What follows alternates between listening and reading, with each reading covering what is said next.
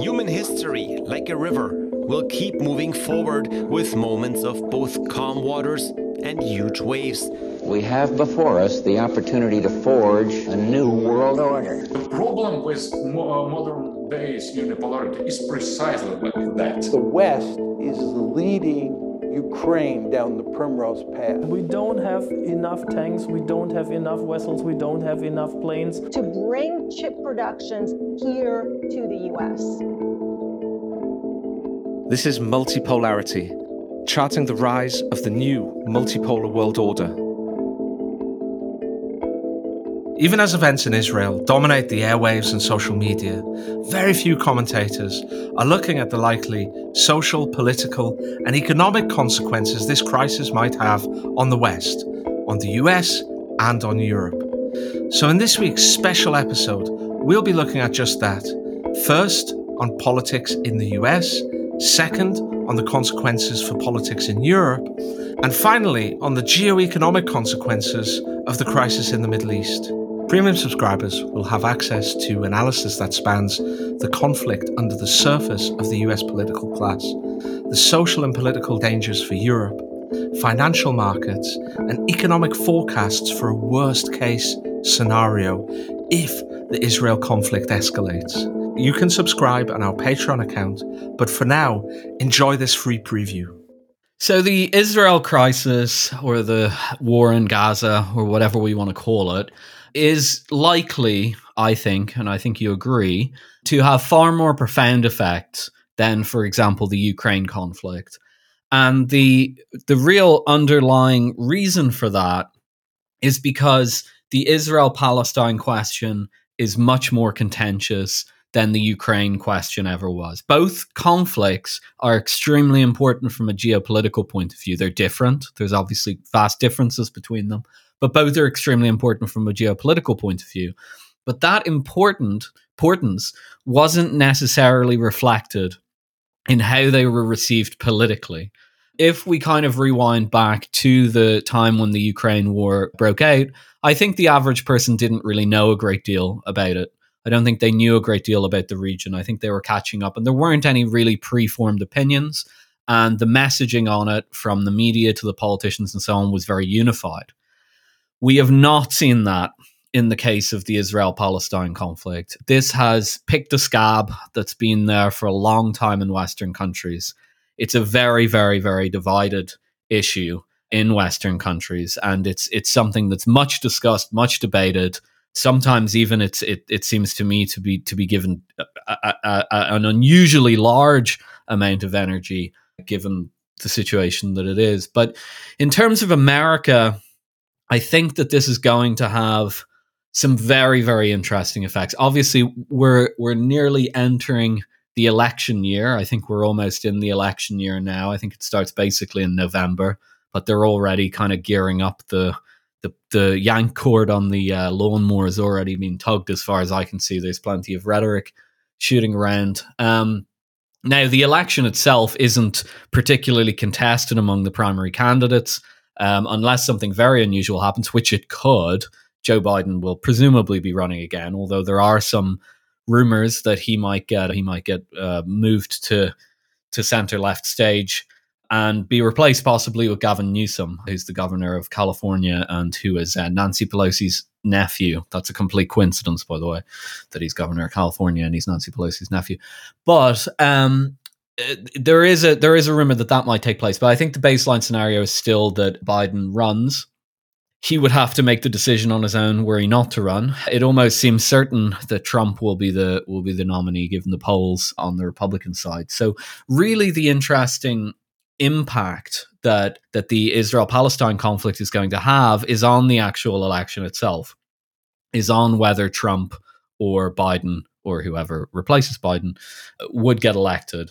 I guess the first thing to say is that America is substantially more unified, at least at the time of recording, on the Israel Palestine issue than are the European countries. And that includes the UK, but we can talk about that later.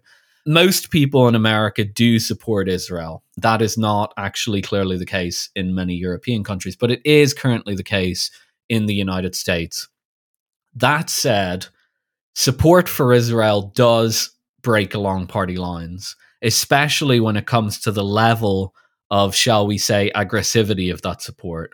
So if you look at the polls from America, you see, see very stark differences between kind of moral or emotional support or general kitchen table politics support and sending weapons. Definitely in getting involved in a regional war. So I think we can say that. So we can go down and we can break down the kind of overall support first, and then we can. I'll, I'll, say one or two things about the the factional groups that I think will drive a lot of this. So as I said, broad support seems to be there for Israel. But when looking at a poll here, that when asked when uh, should the U.S. send weapons and supplies to Israel, it's pretty divided. Uh, the Republicans say yes, 57 43. Not that definitive. Uh, independents say no, 55 45. And Democrats say no, 53 47. So the basic message there is unless you're Republican, uh, you don't really think we America should be getting involved directly in this conflict by sending weapons. Now, America already is sending weapons. They just last week sent two air defense systems when you look over the polling, as I said, although you do see this broad based support for Israel, you see a lot of skepticism about getting involved in a war. And that runs from everything from the poll I just read out on weapons to actually getting involved in a regional conflict. And the other thing that stands out is that is that there's a there's a, a large scale perception among the American population that this will lead to a, a wider war. So just to give some numbers on that, YouGov, the Economist and YouGov polled Americans: Will Israel, will the Israeli war lead to a wider war? And total, twenty-two percent said very likely, forty percent said fairly likely. So sixty-two percent of voters think that this conflict will lead to a wider war. And then you step back, and as I said, there isn't a majority support to even provide weapons. So that's the first point that Americans are probably correctly perceiving that this will lead to some sort of a wider war and American involvement, maybe not direct involvement, but at very least indirect involvement, will increase. And people don't seem very in favor of that. So that that's the first thing. That will be the kind of general overview of the situation. The first thing I should say is listeners should know that as a Briton, I, I, I try to avoid American domestic politics as much as I can because it's it's far too many Britons, in my view, comment on this and, and, and, comment from a position of ignorance and end up looking stupid. So this is something that I try to avoid doing. Uh, although I still look stupid in plenty of in plenty of cases, I'm sure. But you know, one thing I've noticed about this, Philip, is that there's at present at least an extraordinary amount of discipline among the American political class, at least. You do have some very prominent voices like Tucker Carlson, the former Fox News presenter and now and, and, and now independent news commentator. Um, and, and people equivalent to that on the left, like Glenn Greenwald, who say that, of course, Israel has a right to defend itself and take whichever you know path it chooses, but America doesn't have an obligation to to support whatever Israel wants to do. But apart from those people who are uh, who are relatively fringe. They're certainly not in the in the kind of the, the center of the US political class. It seems to me that there's a great deal of discipline at the moment in terms of supporting Israel, supporting Israel's efforts to respond to the Hamas attack in whichever way it wants. And there are very few voices, or, or none at all, in fact, exercising caution on that. I, I mean, even even people within the political class who you know called for caution when it came to the response of the Ukraine, you know, to the Ukraine crisis, for example, are fully behind any U.S. support for Israel. However, I know you've spoken in the past, uh, certainly privately, and and I think on the podcast as well, that since the Obama administration, the the left wing of the Democrat Party has been assiduously cultivated by the by the DNC and it is in kind of the ascendancy now. Perhaps not, uh, it's perhaps not supreme, but certainly it's a bigger faction than it was, say, 15 years ago. And those kind of that progressive liberal wing of the Democrat Party tends to be far less in favor of full throated support for Israel. And they certainly take the plight of the Palestinian people it's far more European in its outlook, I would say, in, in terms of that, where the left in Europe is is actually quite pro Palestine in general, and we'll get onto that later. But in the states, perhaps the Democrat Party itself is not quite as unified as as the overall discipline in the political system in America now would tend to suggest. Is that something that you'd agree with? Yeah, I think this is where the the battle lines are really going to be drawn. Don't doubt, you know, what I alluded to before that the support for a wider war isn't very high here, and that that could in- impact the election in and of itself. But I think the real impact here is going to be on the on the Democratic Party base, effectively. So we can take that this from. I, I got two polls here, which I think tell the the two the gradations of difference here. So when asked how much do you sympathize with the Palestinian people, 28% of Americans said a lot. Okay. So those are probably liberal types. Mostly, I would say people who vote for the Democrats, and they have a kind of a humanitarian vision of this. They see the awful images on the television, and 28% of them currently say, I have a lot of sympathy for those people. More importantly than that, when asked, um, were their sympathies in the conflict with Israel or Palestine, 10% of people in America say that they their sympathy is with Palestine. And between 18 and 29, 18%, 1 in 5. So 1 in 10 sympathize with the Palestinians, actually side with them. I would read this poll as, as meaning, as in they're pro Palestine.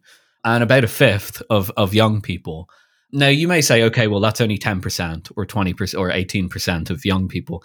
Yeah, but I would say this is disproportionately the Democratic Party base. So let's say that 25% of Americans constitute the hard block of support for Democrats, unwavering, won't, won't just come out and vote, but will also take part in activism, get out the vote, work for the campaigns, and so on. I'd say that whole 10% or or close to that whole 10% is involved in that in that really hardcore base. You see this prior to the war, all the polls that I've been talking about now have come out after the the terrible events that we saw in Israel, the Hamas attack on on Israeli army and on the citizens there. But I think that kind of covers over because that's led to a kind of outpouring of support it, it, it covers over some of the dynamics that have taken place in the Democrat Party. A Gallup poll that's actually been doing the rounds quite a bit recently shows that uh, the Democrats, it's a net sympathy poll. So it, shows whether there's net sympathy for Palestine, for Israel in general. And this is not Israel versus Palestine. This is net sympathy for Israel in the Middle East situation by party ID. So between about 2001 and 2016 or so, around the time of the Trump election, there was consistent net positive support of anywhere between about 25 and 35 percent. After 2016, that just completely tanked. By 2023, there was net negative support for Israel in the region. Now, why is that? Is some of it due to the Trump election and him being close to Israel? Maybe. But even when Biden gets back in in 2020, it, it, it's at about 5% net positive at that point, and it falls by 2023 to net negative 11. So something has happened there, and I don't think it's just explained by the Trump phenomenon that's really switched Democrat Party thinking on it. So even the numbers that I'm reading out, I think need to be taken with a grain of salt. So what does it mean? It, it means that that Biden's probably going to be fighting a large and vocal part of his base. If this conflict goes on and on, which it looks like it will, last thing I saw that the Israeli Defense Forces were saying it would take at least three months to close to, to clear the Gaza Strip, and that's abstracting from any attack by Hezbollah in the north or any wider regional conflict. This thing isn't going to be over in a week. There's no doubt about that. And as that rolls on and we come up closer to the election, the base, the Democrat Party base, is going to get increasingly vocal about this. And that's going to be very, very hard for Biden because, okay, none of those people are going to switch their allegiance to the Republicans who will presumably be even more pro Israel, but they won't be as enthusiastic. And in order to get people out for vote and get the activists going and everything like that, you need to get people to be enthusiastic. So I think that's the place to watch in American politics for the real uh, impact of this war. Yeah, you know, it sounds to me a little bit that Biden might be in a kind of damned if he does, damned if he don't doesn't moment because if he tries to rein in Israel either through choice or through necessity, because after all the support that's been poured into Ukraine, there just aren't the 155 millimeter shells to support a, a ground invasion of Gaza. There's that possibility as well. But even if he does so by choice, even if he counsels uh, Israel to not undertake a ground invasion of the Gaza Strip, any such ground invasion probably not going to start before this podcast is published. Any war like this is going to require a, the, the the gathering and then positioning of a great deal of materiel. Israel is a conscript army.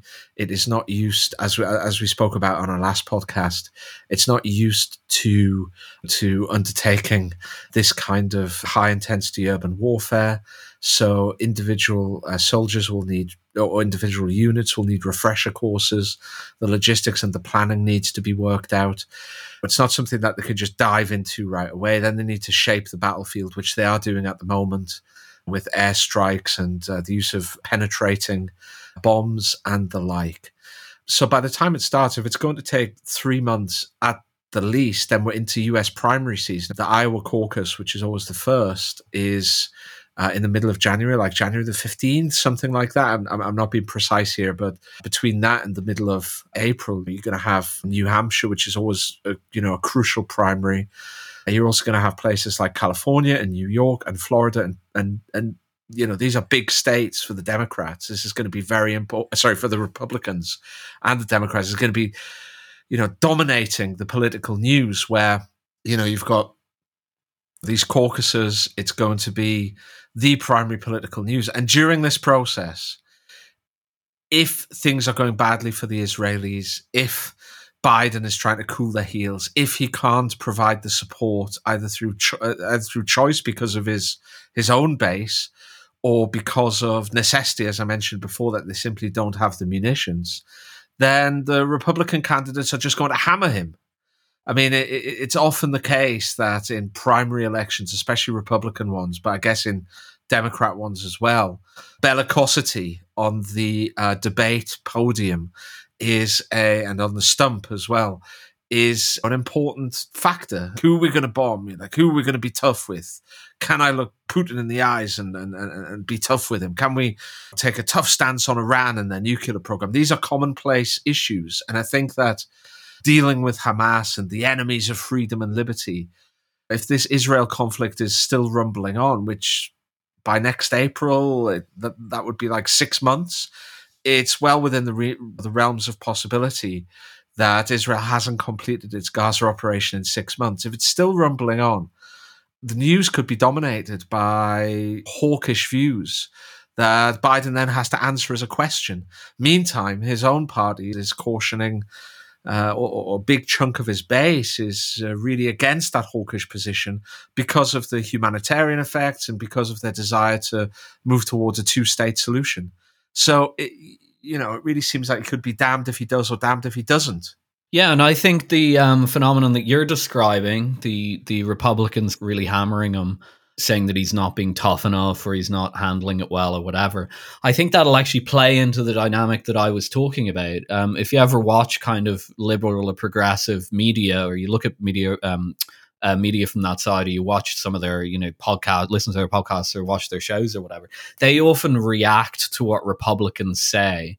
And if this becomes a kind of celebrity cause for the Republicans, which it probably will, then the it'll it'll begin to be associated with the Republicans and the base that's already inclined toward I'm not saying they're fully inclined toward the Palestinian side of the conflict, but it's you know it's lopsided.